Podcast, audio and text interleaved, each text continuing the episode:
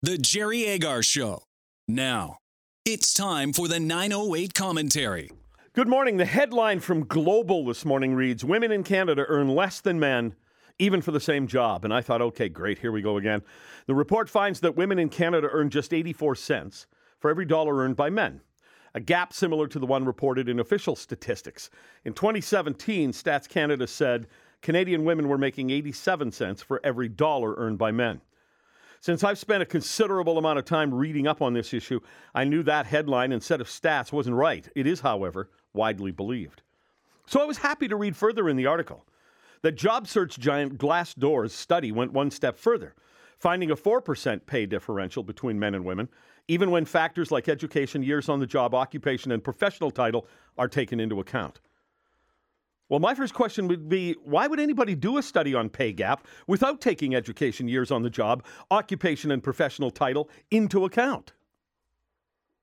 Any other study would be irrelevant and damaging. We have seen that such so called studies are damaging because too many people actually believe that women get paid 84 cents on the dollar compared to men for the same job with the same qualifications. And that is not true.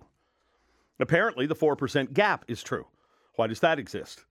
That 4% difference remains unexplained, according to Glassdoor.